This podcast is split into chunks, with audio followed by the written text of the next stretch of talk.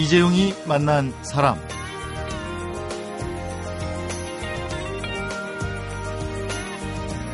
최초의 분단 영화가 한국 전쟁이 일어나기 전인 1949년에 만들어진 한형모 감독의 성벽을 뚫고인데요. 이후로 피아골, 오발탄, 남부군, 태백산맥, 쉬리 공동 경비 구역에 이어서 작년에 나온 동창생까지 분단 영화를 제작 연도별로 이어보면 영화 속에서 분단의 변천사가 보인다고 합니다. 한반도 평화연구원 전병길 연구원이 이런 생각으로 분단 영화를 모아서 책을 냈는데요.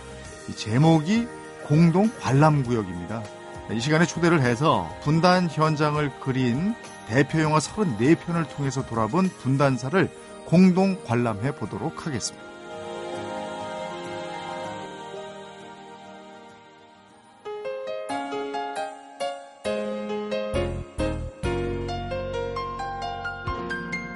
반갑습니다. 어서 오십시오. 예, 반갑습니다. 네, 오늘은 한반도 평화연구원의 전병길 연구원과 함께합니다.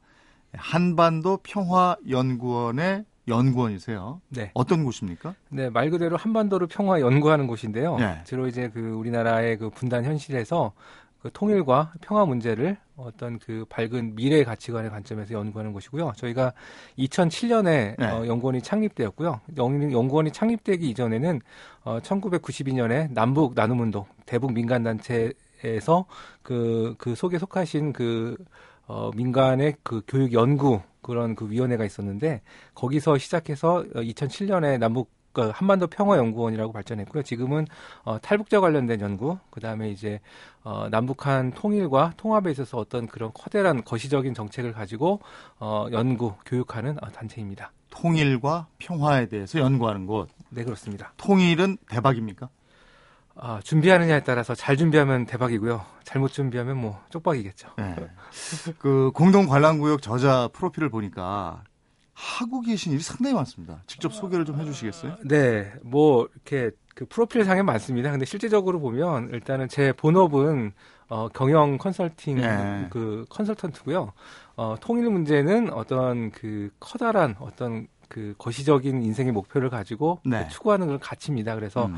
지금 현재 이제 본업은 경영 컨설팅 일을 하고 있고요. 네. 그 다음에 이제 그 본업 이외에 어그 통일한국 젊은 포럼이라는 어떤 그 포럼의 또 운영을 담당하고 있고요. 네. 그다음에 어 이제 3월 15일 날 창간하는 어 어떤 그 통일 관련된 잡지에 또 통일 코리아라는 잡지에 편집위원으로 있습니다. 그다음에 이제 어, 한반도 평화 연구원의 또 연구원으로 이제 통일을 이루는 데서 작은 도움이 되고자 하는 그런 일들을 하고 있습니다. 음, 상당히 바쁘실 텐데 영화도 관심 있게 보시는 모양이에요. 아, 영화는 뭐 우리 온 국민의 문화생활 아니겠습니까? 어, 영화에 대해서 먼저 관심이 있었습니까? 아니면 통일에 대한 관심이 먼저여서 그런 영화만 골라 보셨습니까? 어, 영화는 뭐 어렸을 때부터 즐겨 봤었고요. 토, 그러니까 뭐 통일에 대한 관심이 더 구체적이었겠죠. 네. 그러다가 이제 어, 통일을 어떻게 좀 잘 재밌게 할까 고민하다가 영화를 통해서 통일을 좀 생각하기 많이 됐고요.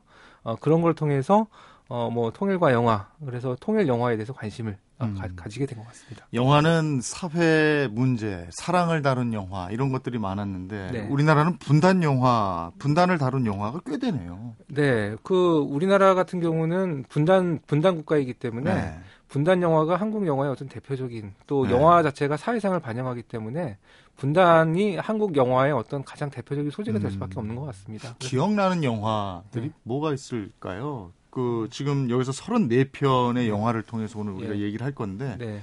그 외에도 딱 기억나는 제목은 잘 모르겠는데 예. 70년대 저 초등학교 때는 반공 영화 그렇게 많았어요. 네, 반공 영화 많았죠. 예. 예. 그때 당시에는 어떤 그 국가 정책상 네. 방공 영화를 많이 만들 수밖에 없었습니다. 만화 영화도 많았어요. 예, 애니메이션도 그러니까 네. 되게 독특한 게 우리나라 한국 애니메이션의 어떤 혁신적인 작품이 그 김청기 감독의 네. 에, 로보트 태권브이거든요. 1976년에. 네. 근데 그 김청기 감독께서 곧바로 또리 장군을 만드셨어요. 또리 장군 기억나요. 예. 예, 그러니까 그 영화 제작자들이 자연스럽게 방공 영화나 영화 네. 방공 애니메이션을 만들 수밖에 없는 어떤 그 시대적인 어, 상황 속에 있었죠. 그거에 대해서는 좀 이따 다시 설명드리겠습니다. 그리고 중학교 때는 예. 저 중간고사, 기말고사 끝나면 단체 관람 갔었어요. 예, 공동 관람을 하셨죠. 그때 꼭 그 반공 영화 보고 그랬었는데. 예, 그때도 이제 저보다 윗세대시니까 네. 저희 때도 뭐 그랬던 것 같습니다. 그래서 음. 시험이 끝나가면 단체 관람을 가서요.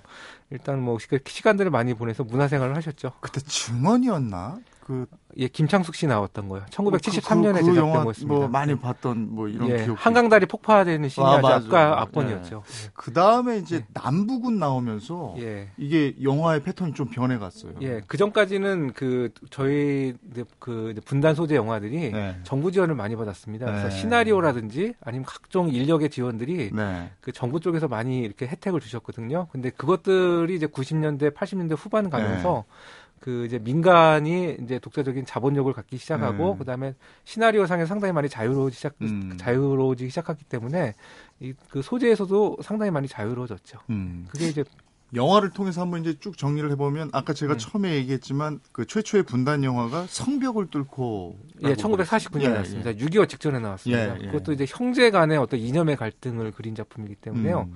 오히려 그 분단된 게 45년인데 영화는 이제 40년대 후반부터 분단 영화들이 쏟아지기 시작한 거죠. 네. 네. 전성기라고 할까요? 그 언제가 될까요? 아마 한국... 전쟁 직후부터 60년대 뭐 이 정도. 한국 영화의 첫 번째 르네상스는 1950년대 후반에서 60년대로 지금 예. 얘기하고 있는데요. 그 분단 영화도 거의 마찬가지인 것 같습니다. 대표적인 게 뭐가 있을까요? 뭐 피아골도 있고요. 예. 오발탄도 있고요. 뭐, 오발탄. 예. 그러니까 저희가 이제 문학 작품이나 또 영화로 많이 접했던 것들이 네. 어, 당시에 이제 한국 문화를 이끌었던 또 분단 음. 소재의 작품들이죠. 예. 또 돌아오지 않는 해병. 예, 그 황해 씨가 출연했던 네. 그 저녁록에 그러니까, 네. 그러니까 황해 씨가 출연했던 작품이고 네. 제가 이거 이 작품을 이제 많이 설명을 하거든요 강연 같은 데서 왜냐하면 그 황해 씨 캐릭터로 모든 3세대가 설명이 되더라고요. 왜냐하면 황해 씨는 어, 아주 어르신들의 어떤 인기 배우였고 네. 그 아드님이 전영록 씨는 네. 이제 70년대 80년대 스타셨고 음. 그다음에 그 따님이신 전보람 양 같은 경우는 티아라의 멤버지 않습니까? 네. 네. 그러니까 어, 황해 씨 설명하면 그러니까 1세대 분단 영화 배우, 그 다음에 우리 세 저희 그 3, 40대에게는 전영락의 아버지, 그 다음에 지금 10대, 20대들에게는 티아라의 보람의 할아버지로 네. 해 가지고 자연스럽게 이렇게 캐릭터로 연결이 돼서 분단 소재를 설명할 수 있는 어, 캐릭터가 황해신 것 같습니다. 그 당시 반공 영화를 보면서 제가 들었던 궁금증은 네. 반공 영화에서는 우리 아군은 안 죽고요. 예. 인민군은 다 죽어요. 예. 근데 6.25 때 우리가 왜 이렇게 힘들었을까 이런 생각도 들고 그랬었어요. 그렇죠. 뭐 특공대 한 명이었으면 벌써 북한군은 선멸이 됐겠죠. 모두가 안 보이던. 예, 그렇죠. 그 1987년대까지는 대종상 영화제 반공 영화 부문이 따로 있었다 그래요? 네. 그 뭐 대종상 영화제는 많은 분들이 알다시피 한국 그 영화사에서 가장 권위 있는 영화상인데요. 네. 거기 보면은 70년대 80년대 정부가 아, 우리나라 정부에서 방공 영화를 많이 권장을 했습니다. 네. 그 대표적인 이유가 하나가 방공 영화나 혹은 이제 문화 영화, 네. 이제 공익을 소재로 한 문화 영화를 만들면 많이 만들면 그 당시에 가장 인기 있었던 헐리우드 액션의 그 수입 그렇죠. 어느 정도 할당을 네. 해줬습니다. 그래서 음. 방공 영화가 양산이 되는데 그냥 네. 나름대로 그 질적인 관리를 하기 위해서 상을 줬기 시작을 했죠. 음. 그게 바로 이제 대종상 방공 영화 네. 상이었죠. 그래서 그것이 87년에 좀 민주화 분위기가 되면서 자연스럽게 없어지게 네. 됐습니다. 그때는 문화 영화인가? 그거 뭐 예. 간단히 짧은 거 하나 보고 예. 처음에 시작할 때 대한 뉴스 이거 그렇죠. 그다음에 문화 영화가 나오고 그랬었어. 그래서 뭐 예전에 새마을 운동을 이제 대표적으로 했던 영화들도 있는데 네. 예전에 새마을이라는 영화가 있었습니다. 네. 근데 열심히 뭐 어, 주제가 이제 근면자조 협동 아니겠습니까? 하다가 마지막에는 갑자기 마을에 무장공비가 출연해서 이렇게 뭐 이렇게 마을 사람들이 대동단결 해서 어, 이렇게 물리친다. 예, 물리치는 소재로 예. 또 새마을 영화가 이렇게 만들어지기도 했죠. 5, 60년대 이제 영화 얘기를 몇 개 했고요. 70년대로 넘어가 볼까요? 네. 70년대는 어땠습니까? 어, 70년대는 그 텔레비전이 많이 보급됐습니다. 예. 그래서 일단은 영화관이 그때부터 영화 산업이 사양악기를 좀 접어들던 음. 시점이었기 때문에 반공 영화는 많이 만들었지만 극장들은 또 많이 안 찾게 되는 경우가 많았죠. 그때는 반공 드라마 있었어요. 예, 그렇죠. 예. 뭐 3840 유격대. 예, 전후. 전후. 예, 그런 게 있었죠. 예. 그래서 어, 또 배달의 기수라고 해서 토요일 날 아, 배달의 기수. 예, 토요일 날그 모든 그때 이제 네. 방송 방송 3사 그때 당시에 네. 방송 3사가 토요일 날 오후에 항상 똑같은 프로그램을 편성해서 방송을 했었죠. 예, 그래서 뭐 예. 드라마도 나오고 그다음에 이제 뭐 각종 개몽하는 어떤 그 홍보 음. 그 다큐도 나오고 뭐 그런 식으로 배달 기수가 있어서 어, 영화관에서 못했던 걸 당연히 TV를 통해서 이제 방공 정책이 음. 홍보가 됐었죠. 70년대는 네. 영화보다는 어떤 텔레비전을 통해서 네. 예. 80년대는 어땠습니까? 어, 80년대는 이제 뭐 그래도 이제 정치적으로는 약간 암울했던 시기였지만 문화적으로는 좀 많이 개방을 시켰던 것 같습니다. 네. 흔히 뭐 3S 정책이라서 스포츠, 스크린, 성에 대한 어떤 개방을 많이 했기 네. 때문에 어, 그 당시에는 어, 방공 영화는 계속 그런 상태 그, 계속 그렇게 유지되다가 네. 문화적으로 어떤 새로운 흐름들을 접하게 됩니다. 그래서 대표적으로 그 이제 분단 소재 영화들의 그 소재들이 다양화되기 시작을 하는데요.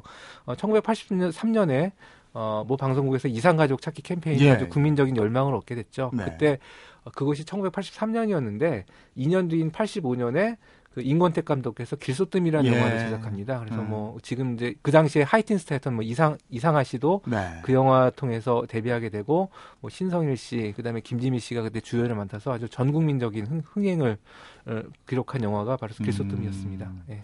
자 분단 영화 변천사가 왜 분단의 변천사고 또 음. 남북 한간 시류변의 흐름이라고 얘기하는지 조금 감이 오는 것 같은데 그럼 지금부터는 1980년대 후반부터 분단 영화가 어떻게 흘러오고 있는지 있었는지 그걸 좀 들어보도록 하겠습니다.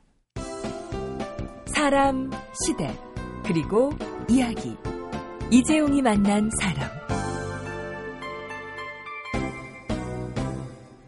이재용이 만난 사람. 오늘 초대 손님은 한반도 평화연구원의 전병길 연구원입니다. 어, 분단 영화. 이 분단 영화라는 용어는 언제부터 쓴 겁니까? 네, 뭐 분단 영화 이전에 이제 네. 반, 아까도 이제 설명했듯이 반공 영화라는 거, 그 개념이 있었고요. 네. 이제 반공 영화라는 그 개념이 이제 80년대 후반부터 자연스럽게 사라지고요. 네. 그리고 그 이후에 분단 소재 영화, 뭐 네. 분단 영화라는 말이 자연스럽게 등장하게 됩니다. 그래서 그때 당시에 시대적인 분위기도 어, 대학생들도 그때 뭐 서기를 쓰는 대신 뭐 통일 염원 몇 년, 분단 염원, 아니, 그 분단 극복 몇 년이라는 연어를 쓰기 시작했기 때문에 네. 자연스럽게 1980년대 후반부터 분단 영화라는 말이 일반 용어화가 된 것 같습니다. 음, 그리고 1980년 네. 후반, 이게 1989년 12월에 베를린 장벽 무너지고 네. 동유럽 공산권 무너지고 그래서 이 분단 영화도 어떤 큰 변화의 틀이 생겼을 것 같아요. 예, 일단 소재가 많이 그 넓어졌죠. 예. 그 전에는 주로 이제 남북 간의 갈등, 총을 누가 먼저 쐈느냐, 그 다음에 이제 뭐 누가 누구를 해쳤는데 또 누가 누구를 복수하고 뭐 그런 내용이었는데 예. 이제는 이제 그리고 또 우리 편 좋은 편, 저쪽 편 나쁜 편, 뭐 그렇죠. 뭐 그런 식의 예. 이제 흑백 논리가 많이 이제 적용이 됐었는데요. 이제 90년, 80년대 후반, 90년대 넘어가면서 한국 영화 이제 분단 소재 영화가 다양화되면서 어 그들도 사람이다. 네. 그리고 그들의 나름대로 공동체에는 뭔가가 있다. 뭐 이제 그러고 그들이 그 믿었던 가치, 그들이 따랐던 신념은 과연 무엇이었는가에 대한 어떤 추적, 뭐 이제 그런 것을 통해서 소재가 상당히 많이 자유화되기 시작했습니다. 대표적인 영화를 든다면 어 정지영 감독의 남부군이나 네. 1990년 작품. 예. 예. 그리고 어 어, 조종래 소, 선생님의 소설 그 태백산맥을 또 네. 영화한 태백산맥 임권택 감독께서 또 음. 감독하셨죠. 음. 그 영화가 또 대표적인 작품입니다. 그 음. 당시에. 음. 강재규 감독 쉬리 나온 것도 이 즈음인가요? 예, 강재규 감독 쉬리는 1998년입니다. 예. 그러니까 이제 남부군과 어, 태백산맥은 90년대 초중반에 나왔고요. 네. 그다음에 이제 강재규 감독의 쉬리는 어, 1990년대 후반에 나왔죠. 음. 그때는 이제 그 어, 강재규 감독 쉬리는 한국 그 영화의 르네상스를 새로 열었다는 평가를 네. 받고 있거든요.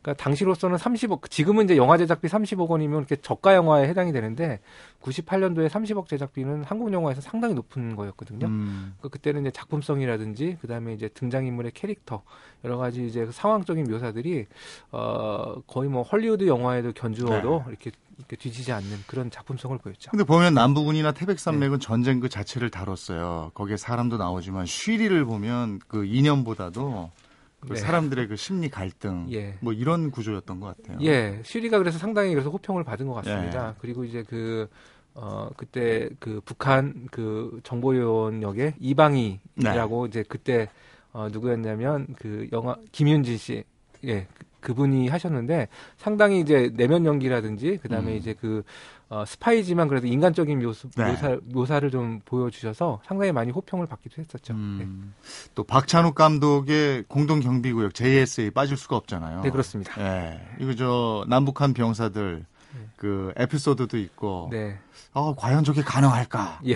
이런 예. 파격이었어 어떻게 보면. 예. 네. 판문점이라는 공간 자체가 우리에게 좀 금단의 영역이었기 때문에 네. 더 그랬던 것 같습니다. 지금도 음. 그러니까 지금은 어떻게 되는지 모르겠는데 얼마 전까지만 해도 판문점을 방문하려면요. 음. 외국인들은 당일날 방문이 가능합니다. 당일 신청해서. 네. 근데 이제 남아 한국 사람들 같은 경우는 며칠을 기다려야 되고요. 그 부부는 또 같이 못 들어갑니다. 그, 어. 지금 어떻게 되는지 모르겠지만 어. 왜냐하면 부부는 같이 넘어갈 수가 있잖아요. 월북해버릴 수 예. 있어요. 예. 그러니까 얼마 지금은 그 규정이 있는지 없는지 모르겠어요. 얼마 전까지도 부부는 같이 못 들어갔어요. 아니 예. 공동경비구역 JSA의 경우는 저도 비무장지대 안에서 예. GP라는 곳에서 근무를 했기 아, 때문에 예, 예. 이게 굉장히 더 저한테는 왔었던 예. 그런 기억이 있고요.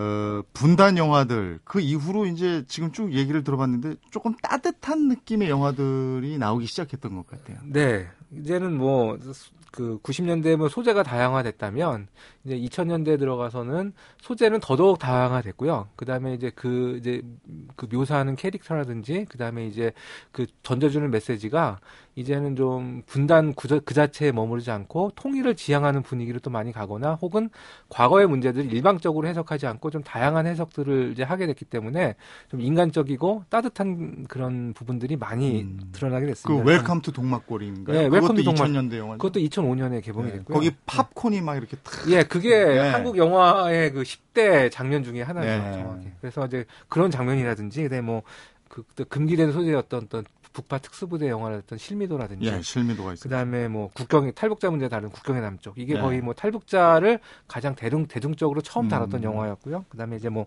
만남의 강장, 그다음에 그 음. 그 탈북 얘기를 다룬 뭐 크로싱이라든지 그런 작품들이 뭐, 뭐 많이 나오기 시작했죠. 음, 우리가 얘기하는 분단 영화는 그야말로 그 정세가 어떻게 변화하느냐. 네. 여기에 따라서 굉장히 많이 바뀌었어요. 예. 네. 그래서 제가 이제 유심히 보니까요. 그 재밌는 거는 어, 금강산 관광이 처음 시작된 게 1998년 11월이거든요. 네. 근데 정확히 3개월 뒤에 1999년 2월에 쉬리가 개봉돼서 아하. 한국 영화의 르네상스 시대를 열고요. 예. 그다음에 남북 정상회담이 2000년 6월 달 그러니까 제1차 남북 정상회담이 네. 2000년 6월 달에 열리는데요. 네. 또 정확히 3개월 뒤인 9월 달에 공동 경비구역 JSA가 개봉이 됩니다. 아, 그렇게 되는군요. 네, 그래서 그 시류에 자연스럽게 이렇게 음. 영화가 개봉될 수, 그러니까 개봉이 되면서 그러니까 영화가 개봉 되는 시점에 시류가 흥행에도 좀 영향을 많이 아, 미치는 아, 그렇죠. 것 같아요. 예. 그래서 그 제가 이제 그 JSA 제작하셨던 분한테 들었던 얘기인데요. JSA를 제작할 때만 해도 남북 관계 그렇게 잘 풀릴 줄을 몰랐다는 아. 겁니다. 그래서 많은 회사들에게 공동 마케팅을 하자. 아. 근데 좀 거절당한 경우가 좀 예. 있다고 합니다. 근데 그 영화서 운도 있네. 예. 근데 이제 같이 거절했던 측에서는 좀 후회를 했겠죠. 예. 그러니까 이게 그 그런 정세에 따라서 영화의 소재의 폭도 예. 제한이 없어지는 거니까 네. 많이 달라졌던 것 예, 같습니다. 예. 분단 영화를 제작 연도별로 한 편씩 이렇게 쭉 보다 보면 마지막에는 이런 영화가 되지 않을까 이런 추측도 가능할 것 같습니다. 이게 전병길 연구원님이 영화로 통일을 읽다 공동 관람 구역을 쓰게 된 이유인 것도 같은데 이어서 그 얘기를 좀 들어보죠.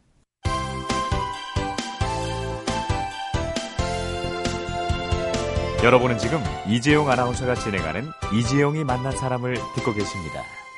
이재용이 만난 사람, 오늘은 분단 영화를 시대별로, 소재별로 정리해서 영화로 통일을 읽어보자고 이야기하는 한반도 평화 연구원의 전병길 연구원과 함께하고 있습니다. 참, 저, 저희 세대만 해도 어려서 굳세게 반공 교육을 받았거든요. 네.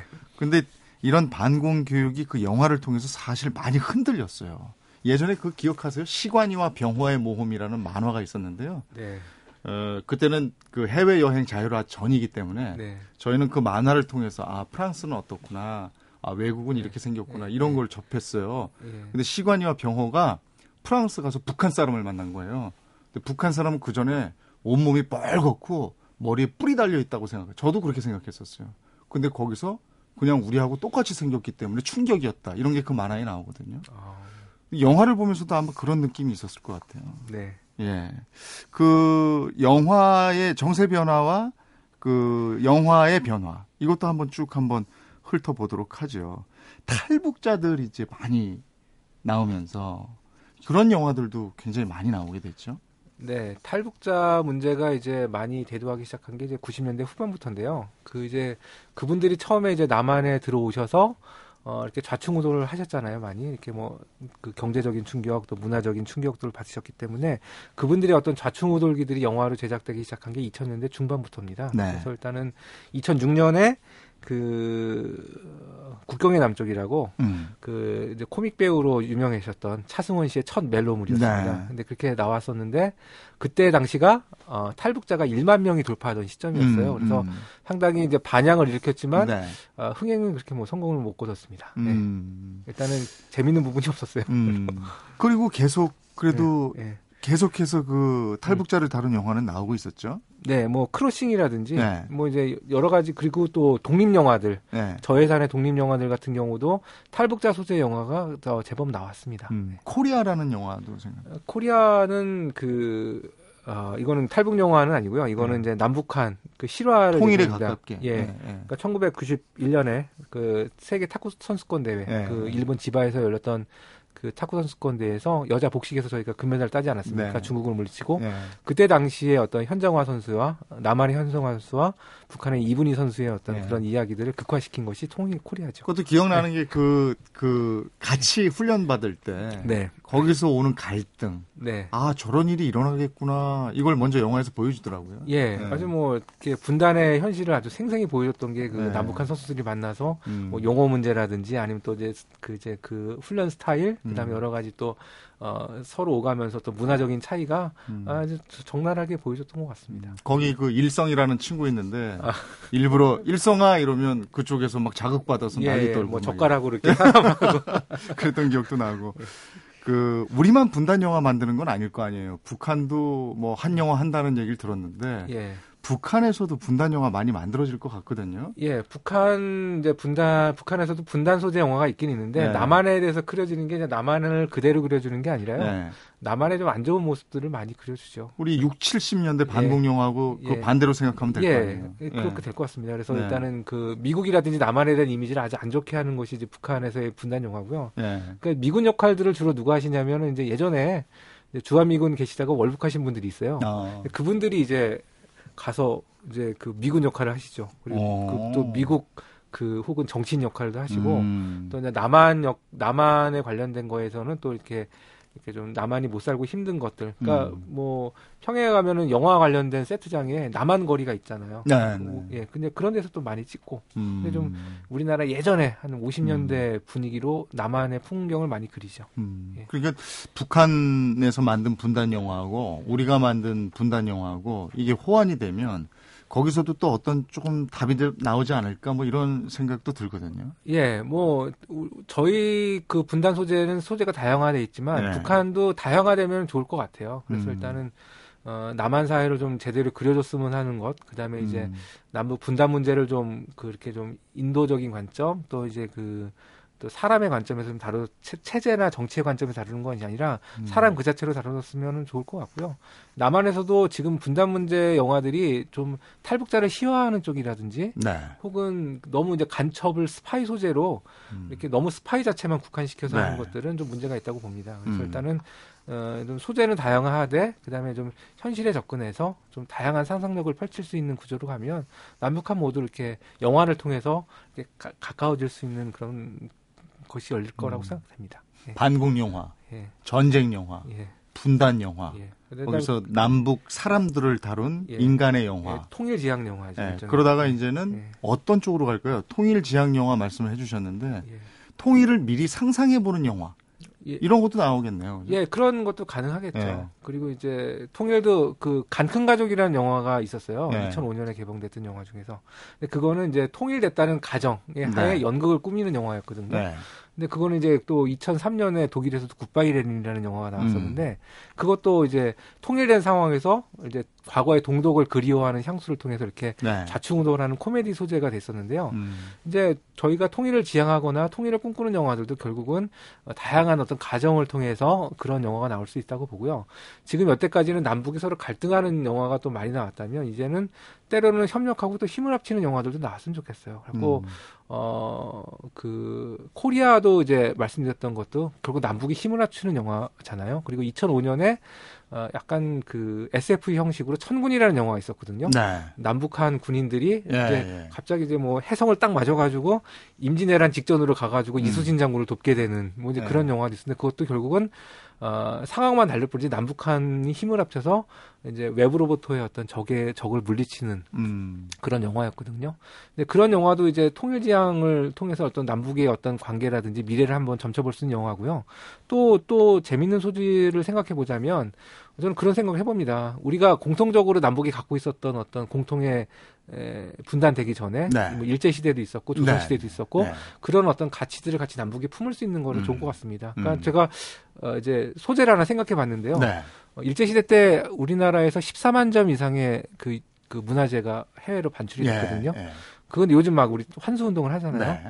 그러니까 그거를 남북이 같이 하면 얼마나 좋을까. 아, 좋죠. 그거를 또 네. 해서 또 이렇게 나름대로 또 역사적인 미스테리 뭐 이렇게 네. 해가지고 이제 뭐 조선 시대라든지 고려 시대 때 유물이 딱 음. 어디에서 발견됐는데 남북의 어떤 그 뭐 역사학자라든지 법을 하는 사람들이라든지 다양한 어떤 케이스를 통해서 그 남북이 힘을 합쳐서 그 문화재를 다시 찾아오는 뭐 이제 음. 그런 것들을 보면 되게 어떤 우리의 정체성이라든지 어떤 그 민족의 동질감이라든지 그런 것들을 회복할 수 있는 데는 그런 영화 소재들이 상당히 좋은 것 같다는 생각이 듭니다. 우리 네. 분단을 생각하면 네. 참 많은 소재들이 나올 수 있겠어요. 네 그렇습니다. 네. 네. 그리고 저 북한의 실상을 제대로 알리는 네. 아직도 우리가 그 많이 접한다고는 하지만 모르는 게 많아서 그런 영화들도 좀 나오지 않을까 싶은데요. 예, 그 최근에 개봉했던 신이 보낸 사랑 같은 경우도 음. 제가 최근에 만나본 탈북자 이제 후배들 얘기를 들어보니까 음. 자신들이 경험했던 북한 체제에서 가장 근접했던 영화가 신이 보낸 사람이라고 얘기를 하더라고요. 네. 네 그래서 근데 그 영화는 이제 아쉽게도 독립 영화 형식으로 제작이 됐기 때문에 또 음. 또 너무 영화가 북한 현실이 암울하기 때문에 영화 자체도 많이 암울합니다. 그래서 음. 일단은 그런 영화들은 다양한 또 지원을 통해서 많이 제작이 되면 음. 북한 현실을 보다 이렇게 남한 사람들이 있는 그대로 받아들이는데 도움이 될 것 같습니다. 음. 영화 얘기를 이렇게 듣다 보니까 오늘 얘기 나온 영화들 중에서 안 본 영화 라든지 아니면 분단 영화는 요런 영화는 꼭 한번 보면 좋을 것 같습니다 하는 영화가 있으면 오늘 기왕에 나와주신 김에 소개 좀 해주세요. 주말에 한 편 골라보게. 네. 어, 아까 이제 뭐 분단 그 북한의 현실을 좀 이야기하셨는데 네. 신이 보낸 사람들을 좀 신이 보낸 사람들 사람, 예 아, 사람. 입니다 음, 예, 음. 예, 김진무 감독 아주 젊은 네. 감독입니다. 네. 이분이 이제 북한 현실을 그대로 어, 이제 그 나타내셨던 그, 그 탈북자들을 한 3년 동안 직접적으로 인터뷰하시고 시나리오를 쓰셨다 그래요. 그래서 네. 어 여태까지 이제 통일에 대한 이야기 그 통일에 관련된 그 이야기들이 좀 픽션이 좀 많았거든요. 음. 근데 이것들은 이제 북한은 있는 그대로 현실을 좀 바라보는 음. 그 영화인 것 같고요. 그 다음에 이제 그 코리아 아까 말씀하셨는데 네. 코리아도 탁구, 그, 네. 예 탁구로 소재를 다룬 코리아를 보면 또 통일의 또 희망이 또 보입니다. 그러니까 음. 그러니까 이제 북한의 현실과 통일의 희망 이 영화를 다룰 때는 이제 신이 보낸 사람과 그다음에 코리아를 또 같이 보시면 음. 서로 이렇게 지향점은 약간 다르지만 네. 그래도 같이 한번 생각해 볼 수 있는 영화라고 네. 생각합니다. 그다음에 이거 보시고 나서요. 예전에 저 70년대 반공 영화 한번 봐 보세요. 얼마나 이게 달라졌는지 네. 비교하는 맛도 있으실 겁니다. 우리 음. 청취자 여러분들 그, 그렇게 보면 주말에 즐거 우실 수도 있어요. 에, 덕분에 오늘 색다른 영화 관람을 한 것 같습니다. 오늘 나오셔서 고맙습니다. 네, 감사합니다. 그대는 내게 행복을 주는 사람. 당신은 사랑받기 위해 태어난 사람. 지금도 보고 싶은 사람은 그때 그 사람. 대한민국 대표 라디오 토크 프로그램은 이재용이 만난 사람. 오전 11시 10분. 야, 심심타파. 너 나이 몇 살이야? 나? 올해 9살. 재밌는 라디오 너는? 난 12살이야. 형한테 까부지 마. 예. 너희들 이름이 뭐니? 난 올해 나이 39살 여성시대다. 아이고, 이모님 오셨어요? 다들 비켜. 나 45살 별밤이야. 모든 세대가 청취하는 라디오.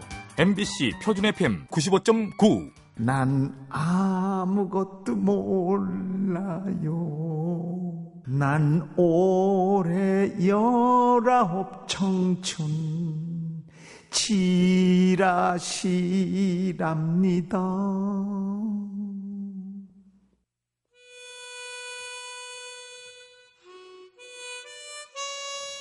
이재용이 만난 사람 오늘은 영화로 통일을 읽다 공동 관람 구역을 펴낸 한반도 평화연구원의 전병길 연구원을 만나봤습니다. 분단 현장을 그린 대표 영화 34편을 통해서 분단사를 돌아보고 통일을 생각해 봤다는 전병길 작가는 이제 우리는 어떤 통일 영화를 꿈꿔야 할까 이렇게 이야기를 마무리 짓습니다. 이 꿈은 우리 모두가 함께 꿔야 할 꿈이겠죠. 꿈을 지녀라. 그러면 어려운 현실을 이길 수 있다. 이렇게 19절이 생각이 납니다. 이재용이 만난 사람 오늘은 김광석의 붙이지 않은 편지 들으면서 인사드리겠습니다. 고맙습니다.